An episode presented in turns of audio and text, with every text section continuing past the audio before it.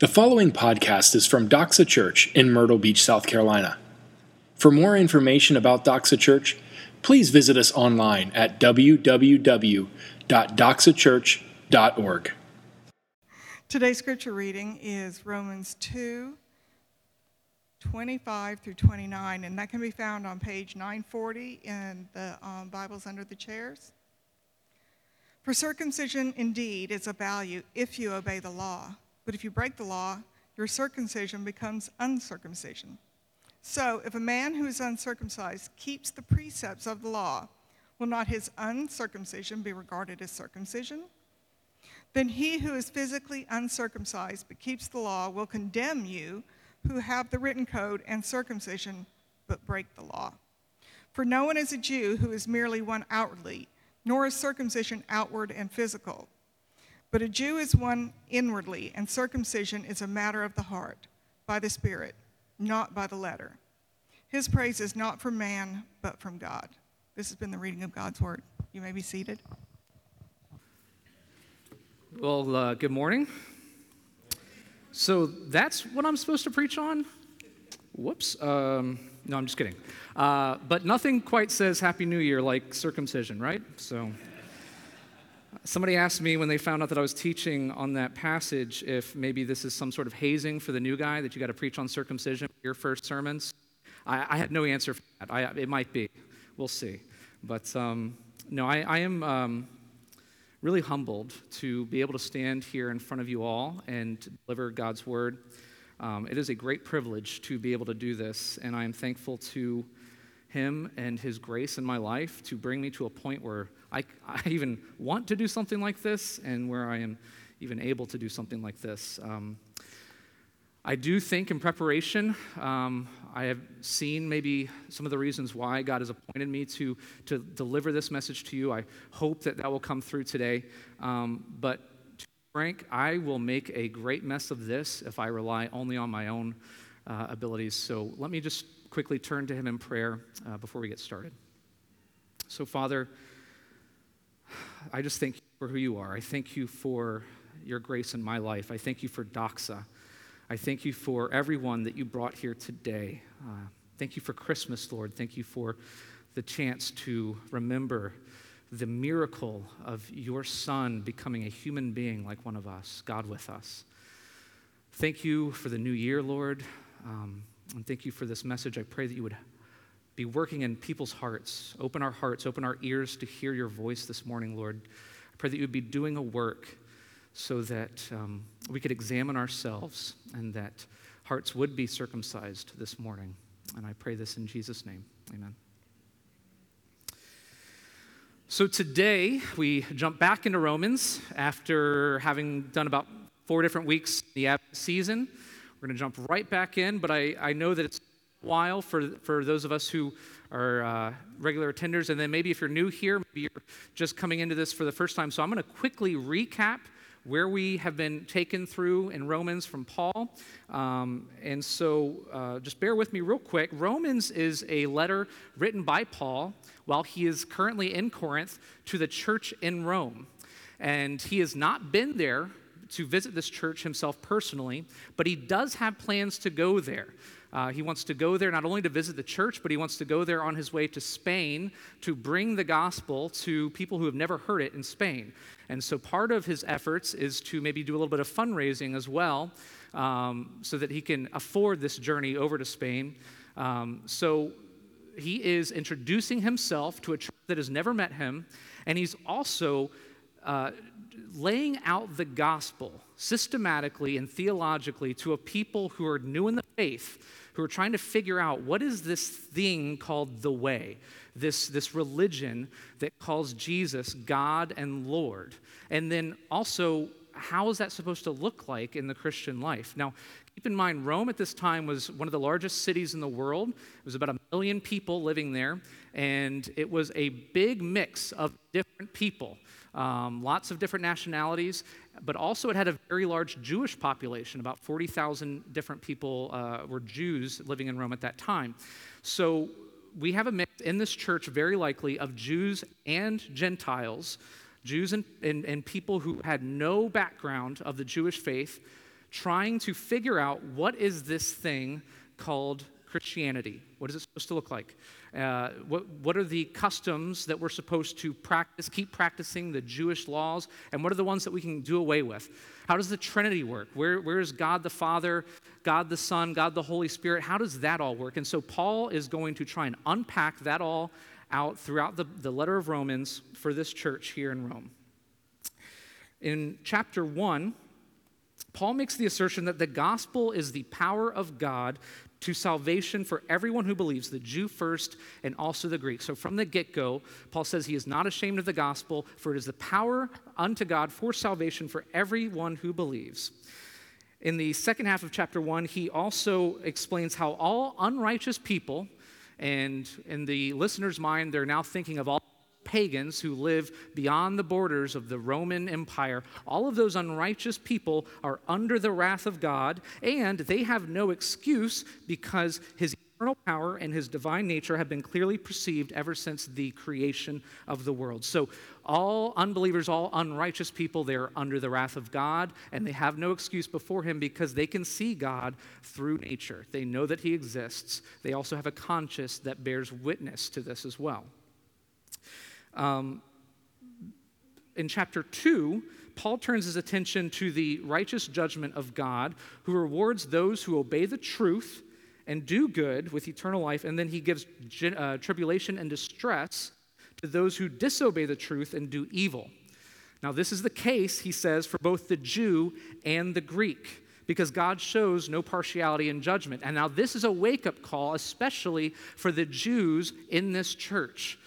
Paul is making the assertion that they, just like those pagan Gentiles, just like those unrighteous people across the borders, they too are under the wrath of God because of their unrighteousness, because God shows no partiality.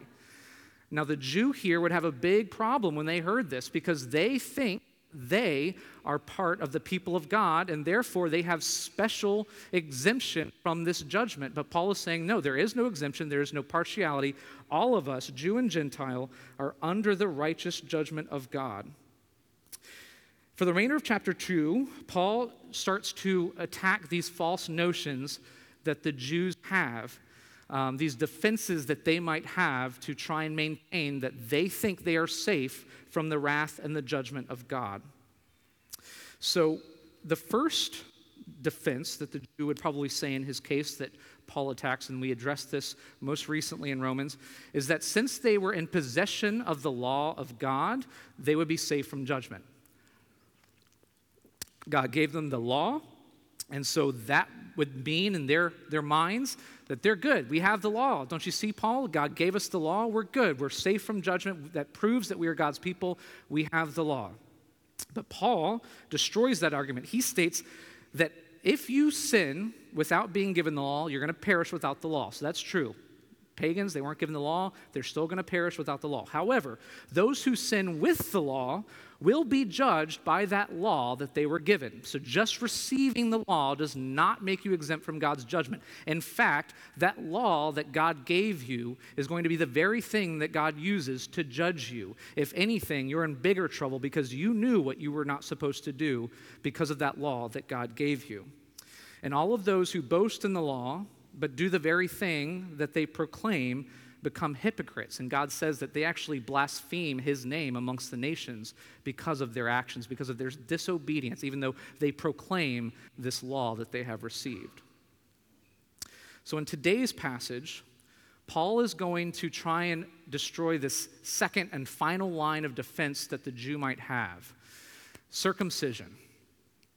So, why circumcision? Why is that their, the Jews' final battleground, their final defense for why they think they are safe from the gospel?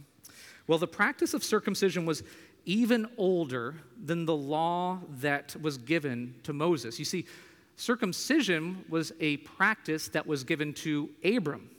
In Genesis 17, God establishes a covenant with Abram. He then renames him to Abraham and he promises to make him a father of many nations, a nation of nations and kings, and that the covenant will be between God and Abraham's offspring. So, this covenant is between God and Abraham's offspring. And God will give his offspring the land of Canaan, which is now present day Israel, for possession, and God will be their God, and they will be his people. That's the covenant. And then God commands Abraham and his offspring to keep this covenant, so they must obey this covenant. And then he commands every male among them to be circumcised as a sign of the covenant between them and God. I'm thankful that I was not a servant in Abraham's household during that time because it was not just the family members, it was the servants, and it's not just the babies, it was the adults too. Now, imagine the Jew pointing to this and saying, Well, see here, Paul, way back in Genesis, uh, like hundreds of years ago, Abraham, our father, the father of our nation, was given the practice of circumcision. He was circumcised, so am I. There's the proof. There's the proof, Paul. I am exempt from God's judgment. I have circumcision. So, how can you say that we, the Jews, could possibly be under the wrath of God when we're circumcised? I mean, are you saying that God would create a people for himself and then just destroy it? Well, my circumcision says that you're wrong, Paul. We may have sinned, we may have failed, we may have fallen short of God's glory, but we're still God's people, and He's never going to turn His back on His people. You see, the, the Jews of this time actually had a almost superstitious confidence in their circumcision. There is a, an old rabbinic teaching, an old teaching from the rabbis back then that said, a circumcised man will never descend to Gehenna. Basically saying, you know, your circumcision protects you from going to hell. So Paul is now really trying to attempt to help them see the error in this confidence. So now we're going to jump in the text here. I want you to take a, a look at verse 25 in chapter 2, Romans. For circumcision is indeed of value if you obey the law, but if you break the law, your circumcision becomes uncircumcision. Here we see Paul make the claim that circumcision, in and of itself, has no value. It has no intrinsic value in the eyes of God. So, so what is its purpose then? If, if, it's, if there's no real value in the physical practice of, of cutting away the foreskin, well, what's the whole purpose of it? Well, let's remember what God said to Abraham in Genesis. This is a sign of the covenant. It did not make them God's people, it was simply an external sign of covenant membership. But that membership demanded obedience to God and his covenant. So, what Paul is saying here is that if you break the law that you have been given as, as part of this covenant, you are as good as uncircumcised because your, your sign that God has given you to, to show that you're part of this covenant is, not, is meaningless. It means nothing if you break the law in regards to your covenant membership. So I want you to imagine uh, this, this kind of allegory that I've come up with. Imagine that I sign up to join the Republican Party, all right? I, have decided, I watched enough Fox News, I am ready to go. I'm on the Republican train. I've bought my Make America Great Again hat. I put up all the vote for Trump uh, signs in my yard. I have the big elephant uh, uh button on my shirt, and man, I am ready for Election Day. Let's go. But then, when Election Day rolls around, I vote straight Democrat all the way down the card. So at that point, all the Republican signs, the Trump shirt, the Make America Great Again hat is meaningless because I just voted all Democrat. Doesn't matter what signs I had on myself to, to show everybody that I was Republican, my voting record proves I'm actually a Democrat.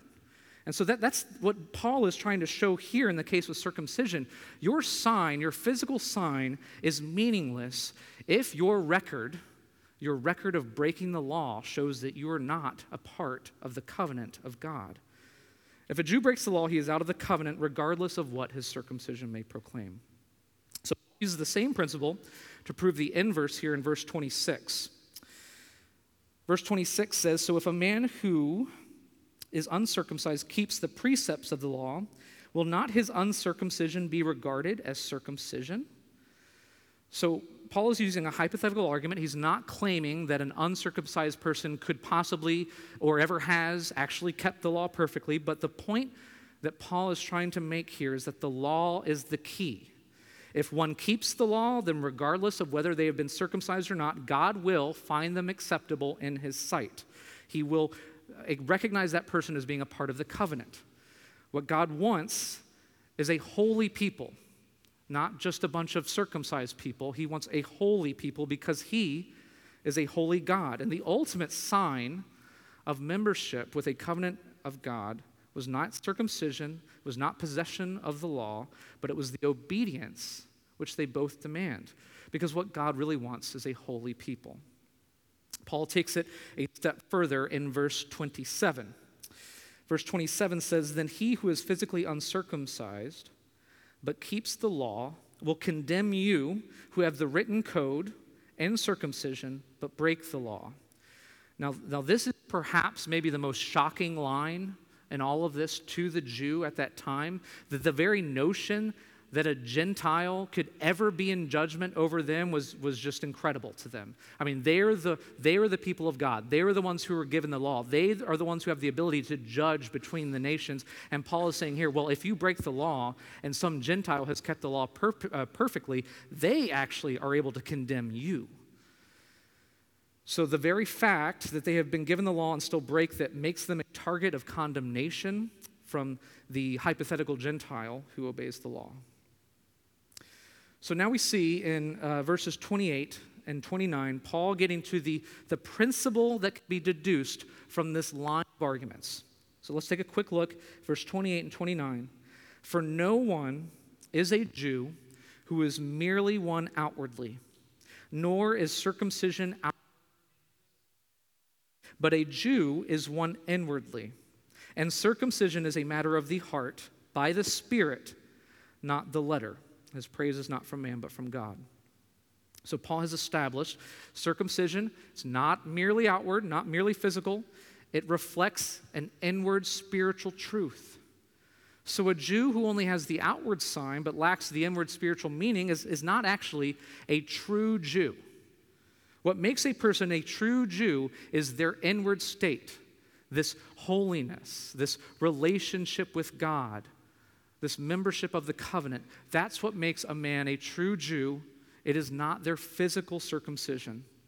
True circumcision, it's the same thing. True circumcision is a matter of the heart, by the Spirit, not by the letter or the law. It's an external sign of some inward grace. Now, this concept of true circumcision being inward is not a new thing to the Jewish people. In the Pentateuch, God complains of his people's uncircumcised hearts, and he promises them that he will be the one to circumcise their hearts.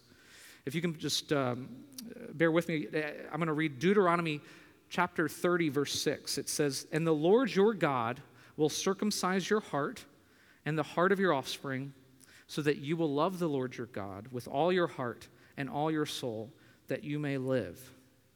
Notice how the Lord must circumcise their hearts so they even have the ability to love God. And you're also going to see the same promise echoed in the prophet Ezekiel. So we, we see these promises in the, the law, the Torah, and we also see them in the prophets. Ezekiel chapter 36, verse 26 says, And I will give you a new heart, and a new spirit I will put within you, and I will remove the heart of stone from your flesh and give you a heart of flesh. So, Paul is pointing to this circumcision of the heart that replaces the physical practice. It's an inward work of the Holy Spirit that the law could never affect. God gave them the physical practice of circumcision as a sign to help them physically identify as being a, a covenant member, but it's not what got them into the covenant. It was not the real thing. The real circumcision was a work done within them by the Spirit. Paul ends this chapter by stating a true Jew's praise is not from man, but from God. See, the Jews of this time boasted about their externals, they were really caught up in their image. Um, maybe we could possibly relate. Uh, the, the Pharisees were highly respected for being perfect men. You remember Jesus' parable of the Pharisee who recited that loud prayer right in front of everybody, right next to that tax collector, saying, Oh, thank you, Lord, that I'm not like this tax collector over here. I'm good. Thank you so much, God. Um, But this is what the Lord has to say about people like that Pharisee. In Luke chapter 16, verse 15, you are those who justify yourselves before men, but God knows your hearts. For what is exalted among men is an abomination in the sight of God. It's very simple to impress men. I mean, you can, you can do it a number of ways. You can do it by serving, you can do it by, by giving to charity, you can do it by teaching, you can do it by preaching. It's really easy to impress men because human beings can only see the external. And, and in fact, that's, that's kind of what we're fixated on, right? Is the external. We have a, a whole platform called Facebook and Instagram that really just focuses on the external parts of our lives. We cannot see, however, the spirit of a person, the, the soul, the heart, but God does. And what makes a man a Jew, a true Jew, is not that he is born in the nation of Israel. It's not that he has been received, he has a physical circumcision. It's his relationship with God. It's not the circumcision, it's his heart. And this is something that concerns each one of us. Perhaps maybe up to now you're, you're wondering so, what is this whole argument that Paul's making with, with circumcised Jews? What does that have to do with me? But the, but the fact is that apart from the inward work of the Holy Spirit upon our hearts, every one of us here, like Jews, are under the wrath of God. And that's a big deal. I mean, there, there is no amount of outward signs or works that can substitute for what God demands from us, which is holiness. The author of Hebrews states that without holiness, no one will see the Lord. And Jesus says the same thing in, in his Herman, uh, Sermon on the Mount. He says, Blessed are the pure in heart, for they shall see God. Only the pure in heart, no one else. Your heart must be pure to see God. That's what Jesus, the Lord, says. It's not that you belong to the nation of Jews, it's not that you're circumcised, but it's the inner man of the heart, the holiness, the relationship to God that makes you His, that gives you the ability to enter into His kingdom and see Him. So this should concern us, right? If we, if we want to see God, if, if we want to have eternal life, if we want to, to, to be with Him forever, we must be holy. We must be pure in heart. We must have this circumcision of the heart that Paul is referring to here. Jesus puts it another way when he talks with Nicodemus. In John chapter 3, Nicodemus, who's a Pharisee at that time, approaches John, sorry, approaches, approaches Jesus and is asking Jesus about um, the new birth. You see, Jesus says to Nicodemus, Truly, truly, I say to you, unless one is born again, he cannot see the kingdom of God. Nicodemus doesn't understand this. He, he's really fixated on the external, on the physical. And he's thinking, well, I, I, don't, I don't get it, Jesus. How can a person be born twice? How can you, can you go back into a womb and be born again? Is that possible? Like, I, I don't quite get this, Jesus. And, and Jesus responds, Truly, truly, I say to you, unless one is born of water and the Spirit, he cannot enter the kingdom of God. And so there it is in black and white. Well, actually, in red in my Bible. But, um, but if you, if you want to see God, if you, if you want to get to heaven, you have to be born again. And there are many Christians who, who shirk or mock at this title, born again Christian, right?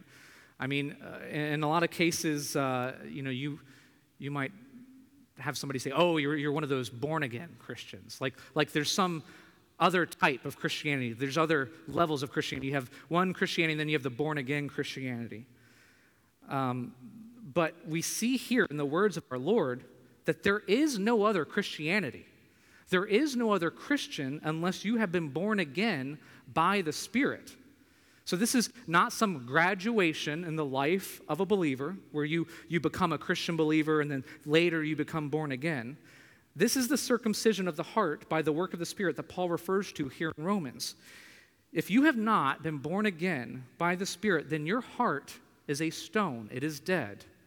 It is not awake or aware of spiritual things. It, it, it, it, does not care about spiritual things. It doesn't care about God. It's not even aware of God's voice. It can't hear God's voice. A dead, stony heart does not even care what he has to say. If you have not been born again, you're not a Christian, regardless of what you call yourself. The only thing that matters to the Lord is the status of your heart. Have you been circumcised? Have you been born again? Have you had this work done to you by the Spirit? And this should give each one of us here a great pause. And I, my hope is kind of now many of us are taking a big collective gulp here because so often we, we do get caught up with the external signs. I know I do. I mean, we're really quite happy to talk about those.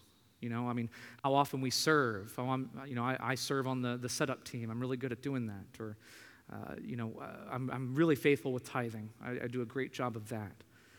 But, uh, but our hearts, no, no, no. Let's not talk about that. That's a sensitive subject. That's a little too murky for me to talk about. That's not something that I want anyone to see. Sometimes not even our spouses. We don't want our spouses to see our own hearts. But unfortunately for us, God does see our hearts. God knows your heart actually better than you do.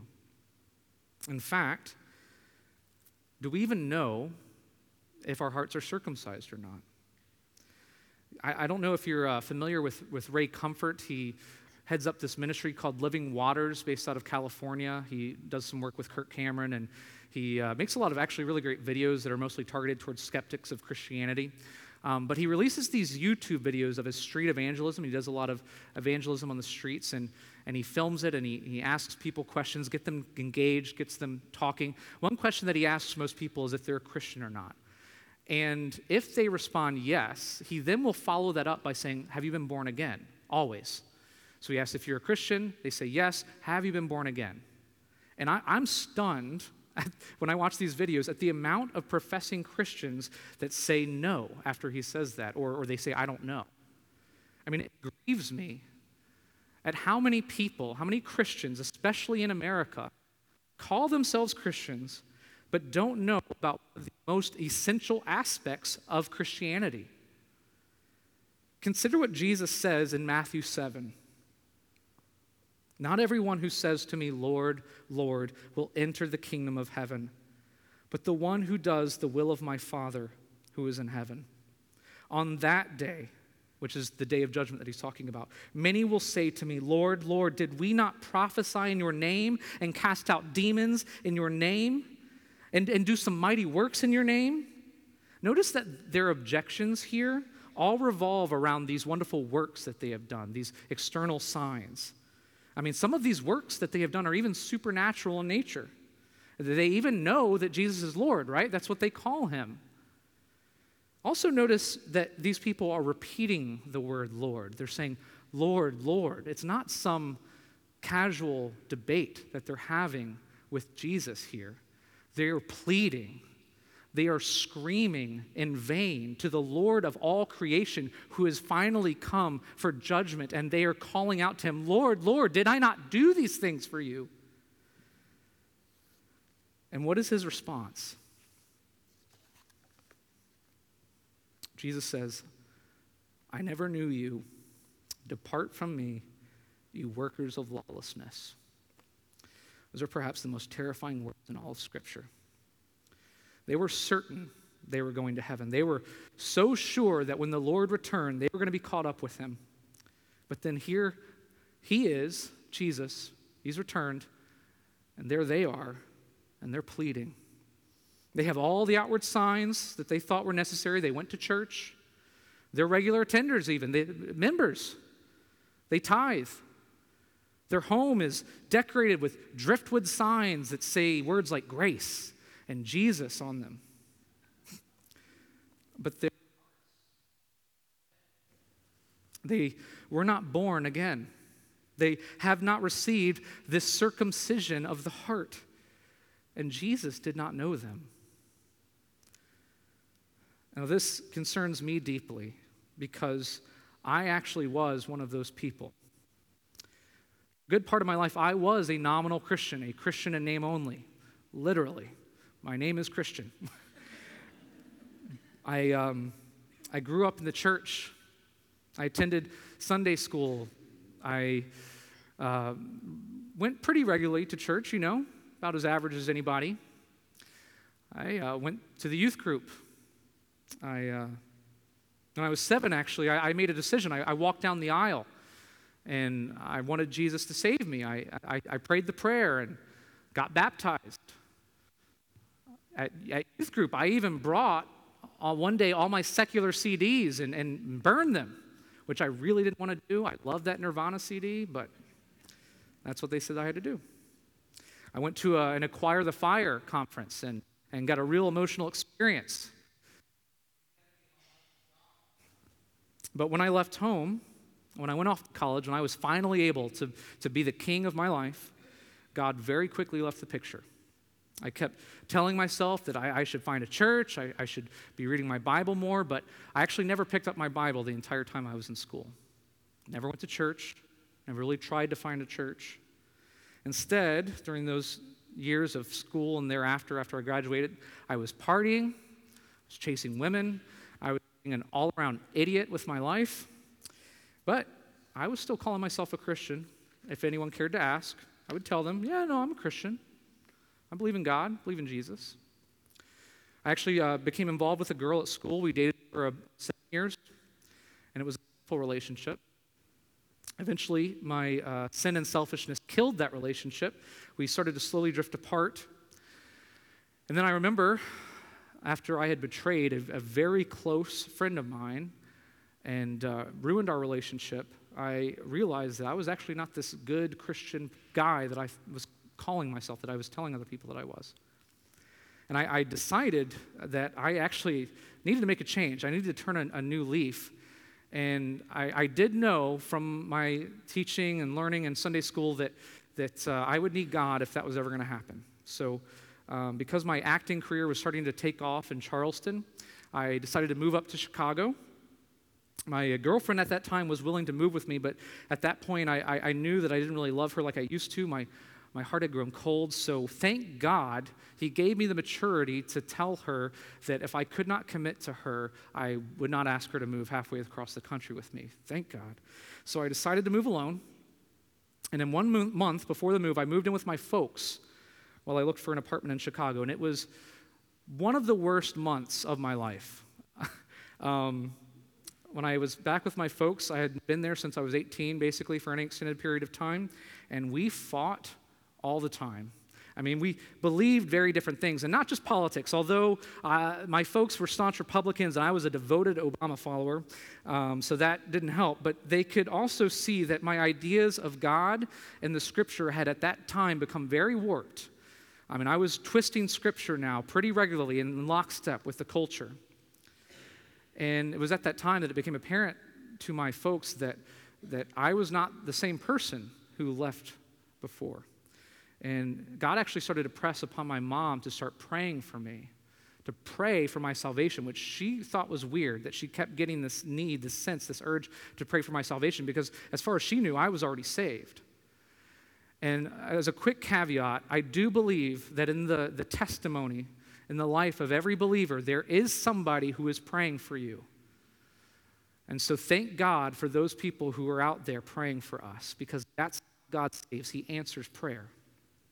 So the time with my parents was so bad that for the first time in like years, I actually started praying. I, I, was praying consistently for three days that God would help me find an apartment as soon as possible so I could get the heck out of there. And I, I mean, I was praying, I was desperate. And so after three days, next thing I know, I find a, a, listing on Craigslist. And it is in the actual neighborhood that I had fallen in love with when I visited Chicago before. And I, but I never thought I could afford that neighborhood. So I took a look at it, and sure enough, it was within my budget. Actually, it was a bargain, it was a, a steal. So I was like, oh, well, this, this can't be real. I called the number, it was legitimate, it was a real listing. Well, um, you know, she asked me, when, when can you come up here and take a look at it? Well, I was halfway across the country. I, I couldn't come up there. I was like, oh, well, here's the deal breaker. And she's like, no, that's okay. But I, you know, I didn't have good credits. I mean, I, I could, I had saved up some money. I could pay a double deposit. She was okay with that too. And like everything just fell in step. God answered that prayer so specifically, so amazingly, that it, it became clear to me that not only was God real, but He actually cared about me. He cared about my life and what happens in it. So I was off to Chicago knowing that God had an interest in my life. And I promised myself that one of the first things that I would do when I got there was find a church near me, start attending. So I did. I Googled Baptist churches in my neighborhood, found one, started going. But my life had not yet radically changed. I was still the same, still cursing like a sailor. I was smoking weed on a regular basis. I was, I was still living as the king of my own life. But at least I was going to church. And, and thank God that through Google, God uses Google too. Through Google, he directed me to a Christ exalting, gospel declaring church. I was hearing the gospel on a regular basis. On Valentine's Day, I discovered that my ex girlfriend had a date. Now, we were still talking at this point every day, like we had been for the last seven years. She had become, even though we weren't dating at that point, she had still was like my best friend, my, my idol, the God in my life the person who I turned to talk to when I was in need, when I was hurting, when I was I just wanted to have somebody to talk to. Well, when I found that out, when I found out she had a date, it was over. My heart was broken, even though it made no sense because she was perfectly welcome to date whoever she wanted to. But I was, I was still heartbroken. So I didn't, didn't call her again, got angry, hung up the phone, never talked to her again. A week went by, and I realized I hadn't received a phone call or a text all week, not even from my mom. Sorry, mom. Um, but I realized at that moment how actually very much alone I was. And I actually slipped into depression. And I was on a, on, a, uh, on a path, and I think I know where the eventual end of that path was. I uh, actually, at one point, was so lonely. I was up in my bed and I just started crying. And I said to God, I started to talk to Him. I didn't actually pray, or at least I didn't see it as praying. I was talking to God like I'm talking to you, like I would talk to a, a person. I said, God, look, I, I know that you're real. I know that Jesus is your son, but I just wish that I could hear you. I, I wish that I could be your friend. I wish you would be my friend. I did not realize what I was asking. I did not realize that at that moment that I was praying that prayer, I was an enemy of God. I was a rebel. My sin offended a holy God and it eternally separated us. I had no clue of the cosmic scale of the request that I was making to God. God, can you, who is holy, be friends with me, who is, who is a sinner, who is dirty? who, who is an enemy of yours, who, who every day lives my life with a big middle finger sticking up at him? I didn't know what I was asking, but God did. God actually knew before the foundations of the earth were formed that I would pray that prayer on that night. He knew that it would cost the life of his son to answer that prayer. Jesus knew that he would have to endure the pain of the cross. He would have to bear my shame and my guilt and my sin to be cut off from God so that God could be my friend. A few nights later, I had a very dramatic experience with God. Um, it was weird. My body began to tremble, like physically shake. I never experienced anything like that. I was not cold, felt like I was going to die. I felt terrible and sick, so I, I, just went to bed, couldn't fall asleep, and I just kept thinking, oh my gosh, I am dying tonight. I am dying. This is how I die. Didn't know what was going on, and so it was in that moment that I realized if I died that night, I would have nothing to show God. I would have nothing to offer Him. My life had, up to that point, been a complete waste. I knew in that moment that if I died, I would go to hell and God would be perfectly just in sending me there. I would deserve to go there. And so I, I just called out. The only thing that I could do is I trembled there in my bed. I just called out to him, please save me. I had nothing to offer him. I could not bargain with him. I just had to simply rely on his mercy and, and just please, God, save me. Please. And then somehow I knew He would do it. He would save me. Because that's who He is. He is a God who saves. He is a God who answers the prayer that says, God save me. And I felt peace.